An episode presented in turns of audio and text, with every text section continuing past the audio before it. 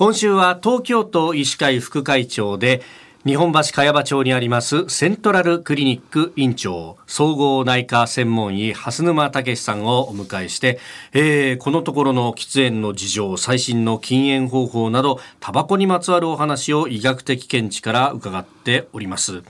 今日はですね最近こう若い世代を中心にシェアを増やしているという加熱式タバコについてなんですが先生まずこの加熱式タバコっていうのはどういうものなんですか？はい。加熱式タバコは、はい、専用の道具を使ってタバコの葉やその加工品を電気で加熱し発生する煙エアロゾルを喫煙するものですでに複数の会社から複数の製品が出ております、はい、確かにねいろんなものをこう見かけますけれども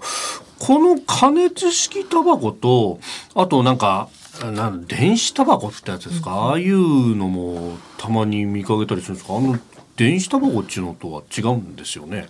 電子タバコっていうのは正確には日本では存在しないものでリキッドタイプのものにニコチンが含まれていて、はい、それを蒸気にして吸引することによってまあ、喫煙する道具ですね。なるほど。これだから海外ではあるけれども、日本国内でどっかが作ってるっていうようなもんではないわけですか？それはないです。うん。じゃああれこう持ってる人とかっていうのは。個人的に輸入したりしてるってことなんですかね？だと思います。で、これ加熱式ってなんかあの匂いが気にならないとかこう言いますけれども健康への影響ってどうなんですか？これが今大変問題になっていることで、はい、加熱式タバコは販売されてからまだそれほど年数が経ってないので研究が十分に行われていないんですね。ですから現段階で健康への長期的な影響について予測することは難しい状況です。これいつ頃から出てきてるんですかおよそ10年ぐらいだと思いますけど確かになんか街中とかで見かけるようになったのも、まあ、最近だなって感じですよね。そうするとまだその長い目で見た知見というものが集まってないとか、まあ、集めようもないですもんね。疫学的なデータがまだ残念ながら出てない。まあ、よくねなんかあのかなりその発がん物質をカットできるとかいろんな歌い文句ありますよね、はい、ああいうのってどうなんですか、まあ、発がん物質やタールが10分の1というようなことを宣伝しているものもありますけど、うん、10分の1あっても10分の1もあると考えると。なるほど。その加熱式タバコはその飲食店ではこうどういう扱いになってますか？これがややこしい話でして、はい、加熱式タバコは指定タバコっていうふうに言われていて指定タバコ、はい。で指定タバコの場合は食事と一緒に指定タバコ専用の喫煙室を作ることは現時点ではできるんです。うん、また東京都の柔道喫煙防止条例というのがあるんですけど、はい、現時点ではその指定タバコに関しては罰則がない。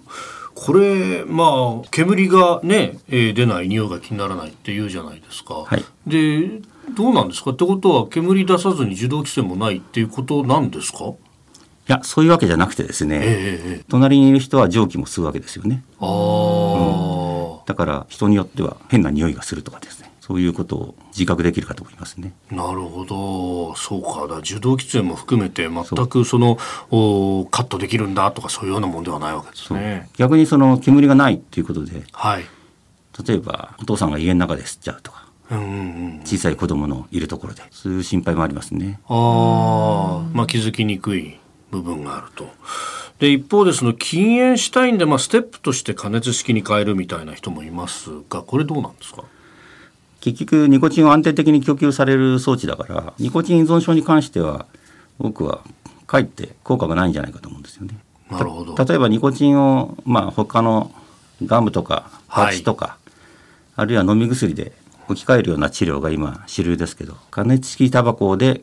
禁煙をしたという人は私は個人的には見たことはありません。うん、まあ確かにメカニズムを伺うとそうかというね、えー、感じになります、えー、セントラルクリニック院長蓮沼武さんにお話を伺っております、えー、禁煙そしてタバコについて明日もよろしくお願いいたします。よろしくお願いします